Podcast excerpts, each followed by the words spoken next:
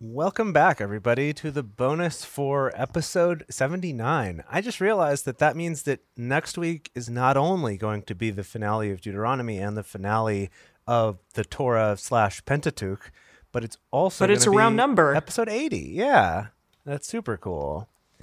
Um, yeah, that's perfect. So I want to start us out with something totally unrelated. Uh, and then move us back to some more related things. And so the the reason for this is that um, just the other day, uh, now that I'm back in Seattle, I met up with some old friends of mine from middle school, actually, and uh, I was telling one of them about this show.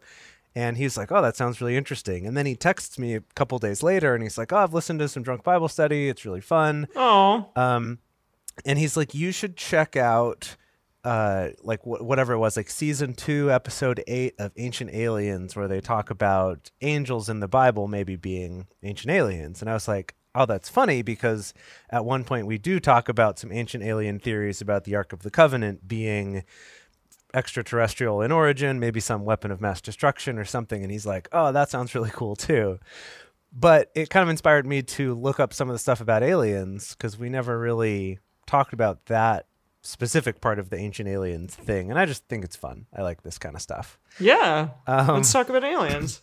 let's talk about aliens for a bit. Take a little, little break from uh, moses dying and talk about some aliens. So okay. So basically uh, i was looking up stuff about ancient aliens specifically in genesis because that's kind of the main time where ali- or aliens gosh see i'm already buying into it where uh, where angels were kind of mentioned and stuff like that. Remember there were the nephilim who were you know the were talked about as like the the sons and daughters of god. And we were like wait what? Like Hmm. the sons of god and the daughters of women. And we've talked about this some before about were they giants? Were they angels? Were they what? Well one thing we didn't entertain was that they could be aliens so I suppose we did not know. no, we didn't. Uh, so one of the things here is that uh, where was it? They're talking about this. Um, oh, right, one of the apocryphal books called the Book of Enoch, uh, and the Book of Enoch expands Genesis six, which talks about the sons of God, um, you know, marrying the daughters of man or whatever it was. That it goes on to explain that they were a group of 200 angels who were called watchers, uh, who descended to earth to breed with humans. And their offspring were the Nephilim, who were these giants who uh, consumed everything that men created. And when humans could no longer sustain them, they turned against the humans uh, and also taught humans about things like Huh. metal- metallurgy and metalworking and cosmetics and sorcery and astrology and astronomy and meteorology. So, So it's like Dumbledore. okay, yeah, yeah, but you'll notice that sorcery was in there, and that's no good. That's not allowed. So then the idea Yeah. is that God imprisoned them on the ground and then had the flood to eradicate the world of of these Nephilim. Uh, oh. So then people were saying, well, okay, check this out. They're called Watchers because they were aliens whose mission was to come to Earth and just observe. So they got called the Watchers. So they're saying this book of Enoch is actually like support that these were alien observers who came, made contact with humans, crossbred with them potentially, and shared knowledge, which is why they were said to have shared, you know, metalworking and sorcery and astrology, which they would have thought of technology as sorcery probably. Uh, But and there's like half angels out there then? Half angel uh, slash a- alien babies? right? Yeah, I guess I guess aliens. Uh, and also suggesting that potentially those two dudes who showed up back in Genesis who visited Lot in Sodom, that they were Yeah, yeah, yeah, yeah. ancient astronauts who did not like that city, and so they destroyed it with nuclear weapons. And that's what destroyed Sodom and Gomorrah. Whoa. Okay. Wow. that's- they just didn't like the city. I mean, well, I don't know what the reasons were. Everyone but- was. Well, wait, we're Sodom. Yeah, Sodom and Gomorrah, or like the city was. Everyone was doing each other, right, or That's- something. it- Right. Yeah. That remember all the people wanted to do these astronaut aliens. Hot aliens. Yeah, these hot Yeah. aliens. I've never done that before. And Lot was like, no, do my virgin daughters instead.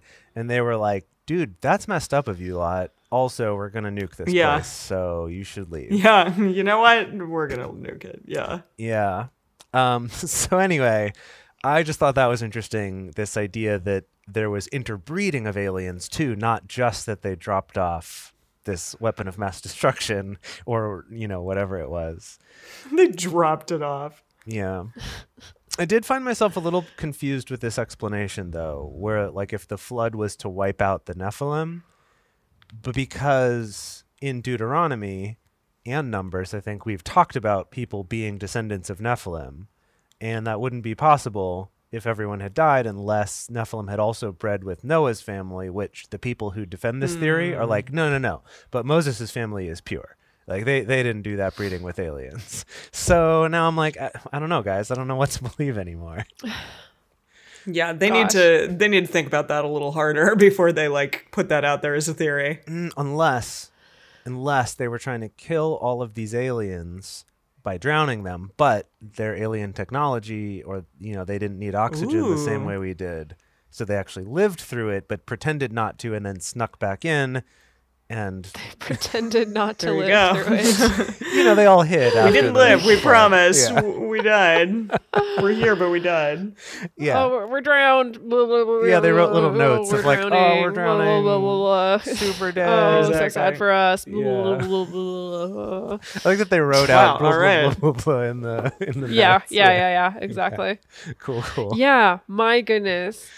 Uh, so beep. Sorry, I need to plug in my laptop because otherwise it's gonna die and I'm gonna lose the recording and then everyone's gonna kill me. Yep, we will. Mostly me though. Mostly it's I'll gonna be be Jace like, that would kill me if that happened. Yes. Yeah. With a Figured I wouldn't risk it. Why can I not plug in my still laptop? What is going there? on? Kids are still yelling. How many games are they having? They're doing like Okay. rugby or something. Maybe Okay. basketball. Yes. All right. Done. Those are two very different sports, but all right. I know. They're on a field that looks like a soccer field. It wouldn't be basketball then, I don't think. Okay. It definitely wouldn't be basketball.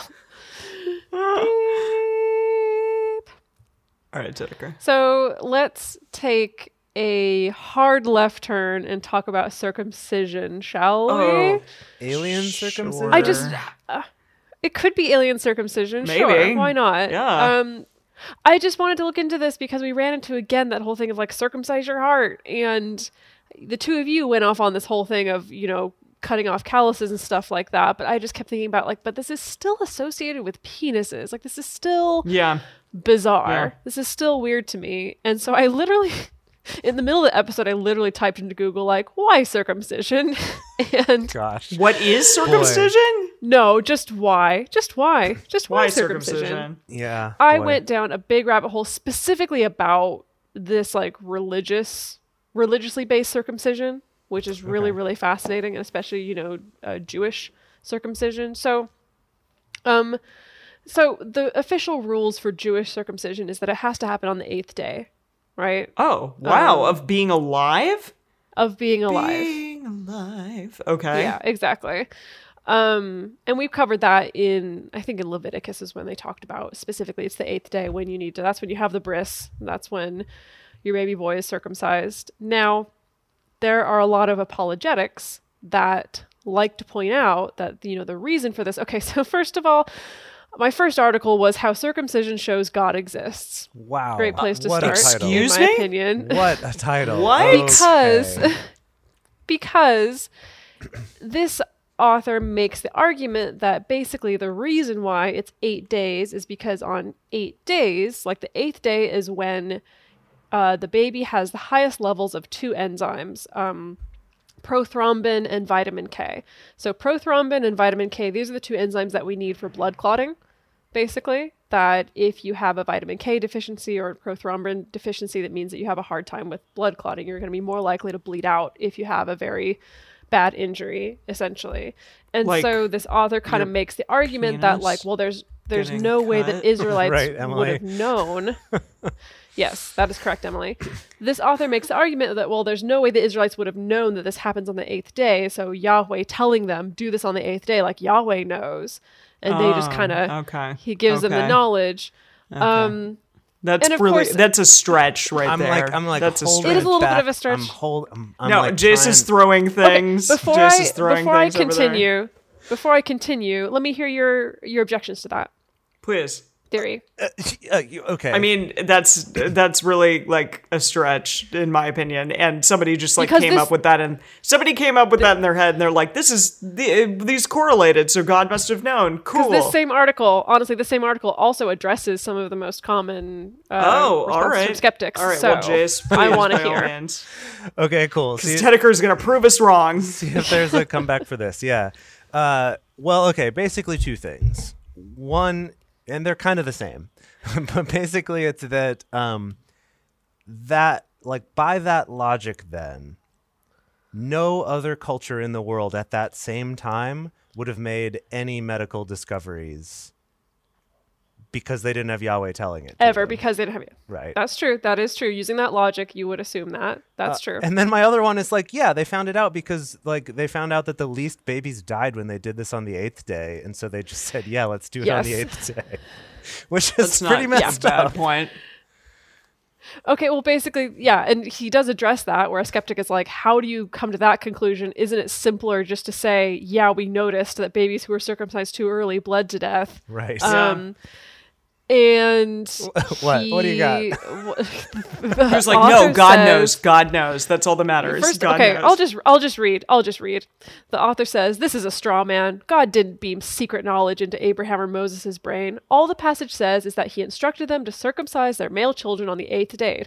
Why not later, when they were 10, 20, or even 30 days old? Was it purely coincidental? Is that even plausible given the evidence?"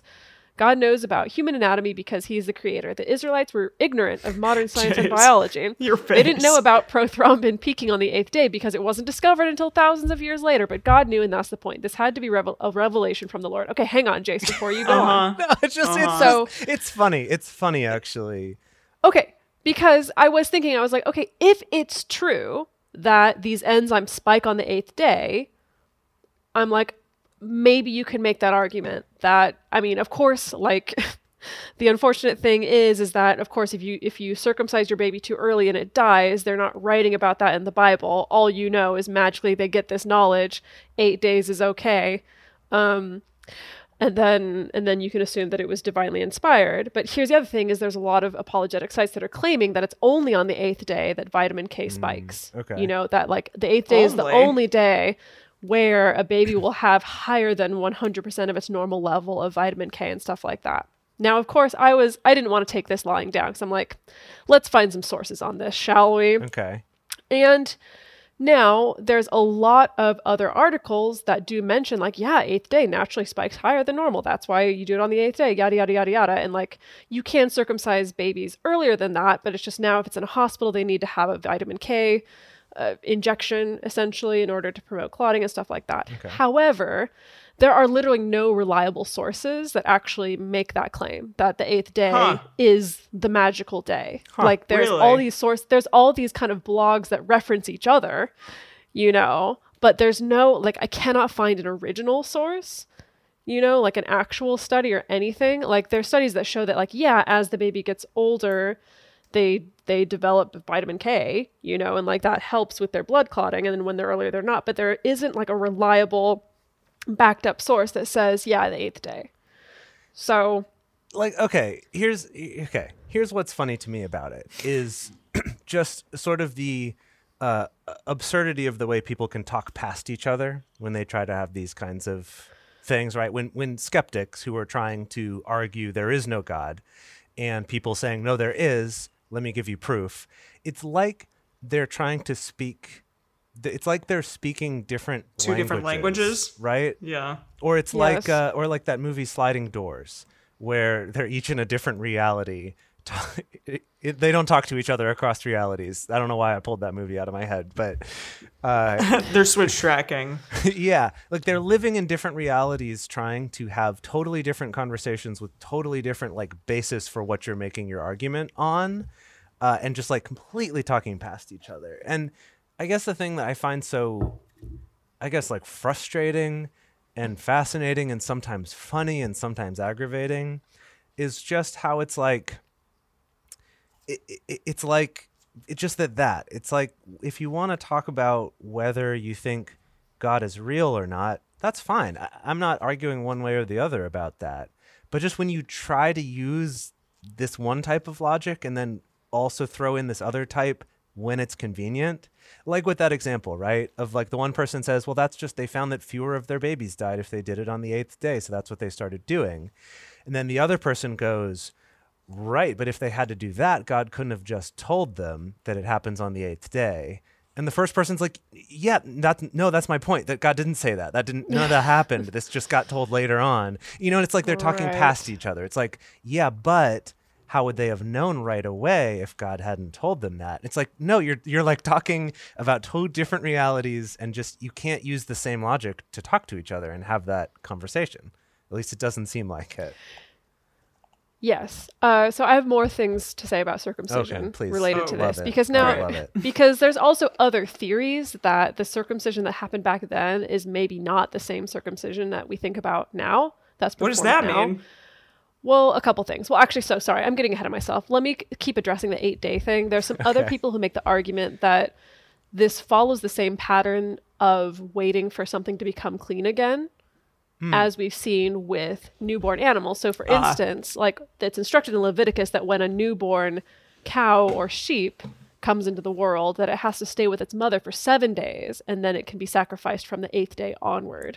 so, some people argue like this was just a ritual sense of, yeah, it takes seven days after you're born until you're clean again, ritually clean, and then you can be quote unquote your cir- your foreskin be quote unquote sacrificed Hmm. in that way to God, and that's why it's the eighth day thing. I suppose if So I there's did that. I thought the that was interesting. If the alternative was sacrificing the firstborn, then I'm like, okay, I'd be willing to take circumcision to not have the firstborn be killed. Partly because that would be me too. But you know, I'm like, okay, if that's my other option, sure. Now I'm now I'm I'm on board. But if it's not, Mm-hmm. then not so much.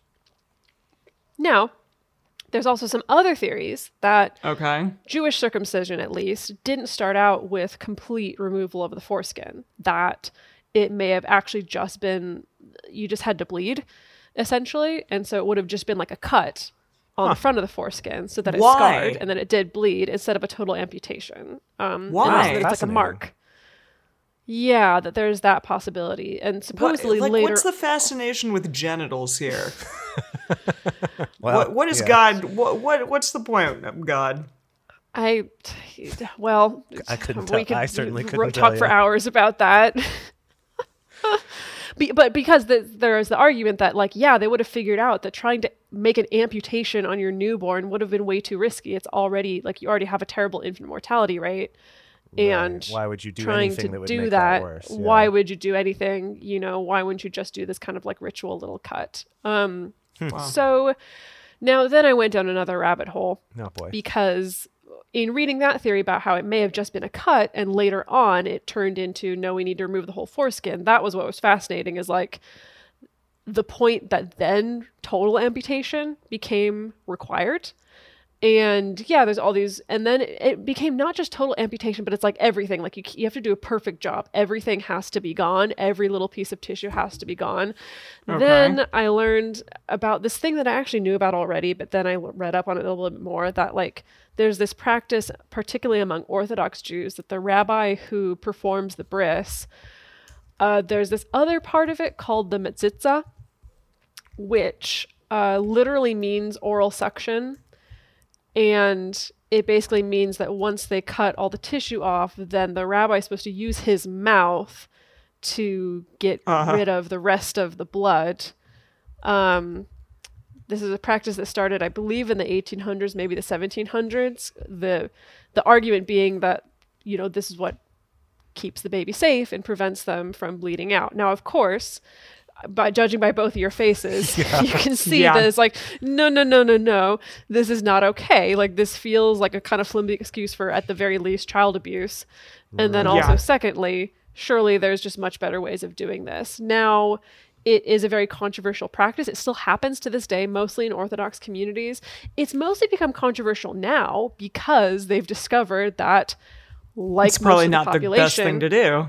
It's not the best thing to do. Also, like most of the population, rabbis are humans, and humans have things like HSV. Right. You know, Yeah. even if they don't have any symptoms, and so it's a perfect way of like transmitting these bad diseases to a baby whose immune system can't handle them. Um, and now that's become even more controversial in that, like, you know, some kind of Jewish governing bodies are kind of like, well, what if we either implement like a consent form or a testing system, like make sure all the rabbis get tested? But then the rabbis are like, but if you tested all the rabbis who do this, then we wouldn't have enough rabbis to actual, actually be able to perform this. And so, yeah, it's just, it's a really fascinating thing. Yeah, a little bit gross, Makes but me just- uncomfortable on a lot of levels, to be honest with you. Seriously fascinating. See, I don't have a penis, so I don't exactly know like what you know. It, it just more of the moral and ethical implications of all of this. But I, I Right. have Yeah. most of the men in my life really do not like circumcision anymore, and I think it is kind of they going out used of to back in the day. They loved it, and now they don't like it anymore. Well, no, I mean, I think that yeah, it, it is interesting. Like, I'm always surprised if a friend of mine has a kid and they circumcise their male child. I'm like, Re- really? Like, you would? Oh, is that still a thing that people do? But yeah, I was. I'll be honest. I was a little surprised when my sister, when my nephew was born. Um, yeah, she, the way she tells it is that like the nurses came up to her and like asked her like are you going to have your child circumcised or not? Like do we need to schedule him essentially for circumcision? And she was like i literally had not even thought of it. Um Hmm. and of course i was like how can you not think about it? Like, Right. how can you how can that just how can that just like breeze past your mind? Um but yeah well, people people still do it. Yep, it's do. you know it's it's everyone kind of trots out the whole like oh but it's shown to reduce like hiv transmission but there's kind of some dodgy science on that yeah, um Yeah. exactly. I think no. and yeah, Yeah. that's- anyway yeah, we're not judging wow. anybody's penis honestly here on this podcast whether No, you your got penis a is your foreskin or not your penis is great means. Yeah. and Yeah. yeah You know what? We will we, we accept people here on Drunk Bible Study regardless of the state of their genitals at all, uh, which makes us a Yeah, lot more. that's true. exactly. that's a good Absolutely. Thank you. that's a really good policy Thank to you. have yeah, yeah. You know, you could have crushed stones, or you know, any number of things that you can't go into the the uh, inner sanctum of the uh, the what's what's the word I'm looking for? A Tabernacle. the tabernacle, Tabernacle. yeah You can't go in there, but you can come here, uh, and that's Aw, uh, I something love I love about this. Yeah. Um, Look, yes. Wow. All right. Boy. All right. Well, with with that, uh, we hope that uh, we hope everyone made it through this bonus episode and um, uh, can go on in your day and think about things like aliens, uh, nice things like that. and uh, Perfect. we hope to see you around the Facebook group Drunk Bible Study Fans and Fellowship, where we can talk with you more about all of these things. And we will see you next week for the grand finale of Whew. Deuteronomy.